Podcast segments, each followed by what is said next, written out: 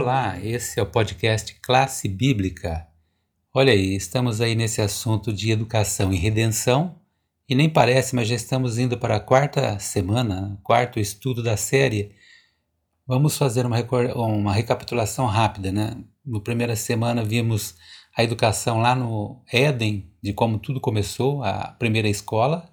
Depois fizemos uma relação da família e a importância que a família tem na educação. Nesta semana que se passou, nós vimos um pouco da lei como professor e a importância da lei dentro da nossa forma de viver aqui na Terra e os exemplos que tivemos na educação bíblica. E agora, na quarta semana, estamos aqui com Os Olhos do Senhor, a cosmovisão bíblica. Muito interessante esse assunto, porque se pensarmos na, nos últimos séculos, depois da Idade Média, com a vinda das várias escolas de pensamento e, é claro, a maioria delas dentro do enfoque humanista, fez com que nós perdêssemos um pouco da visão bíblica, a nossa visão com relação ao universo e, de uma forma geral, sobre a vida aqui na Terra, ela passou a ser influenciada por essas formas de pensamento que advieram aí da, do cérebro, né, dos seres humanos. E a Bíblia foi colocada muito de lado. Então é importante aqui nessa semana nós tentarmos um pouco para qual é a cosmovisão bíblica correta. E no verso principal, é, Provérbios 15, 3, diz o seguinte: Os olhos do Senhor estão em todo lugar, contemplando os maus e os bons. Olha aí que linha de raciocínio interessante.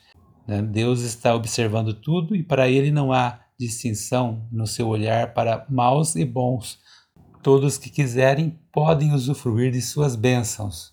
Agora, no final de tudo, é claro que as nossas escolhas trarão as suas consequências.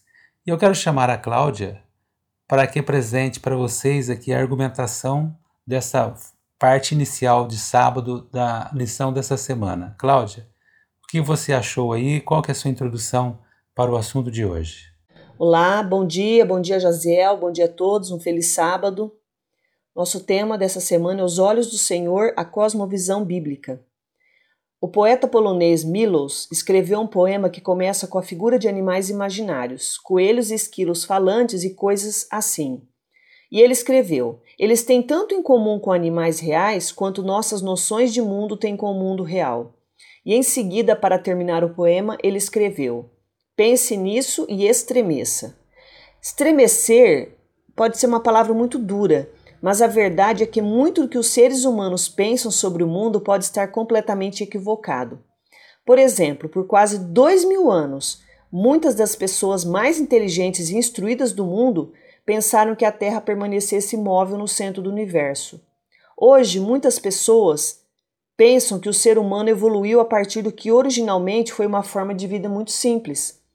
E como seres humanos, nunca vemos o mundo de uma posição neutra. Sempre e unicamente o vemos através de filtros que afetam a nossa maneira de interpretar e entender o mundo.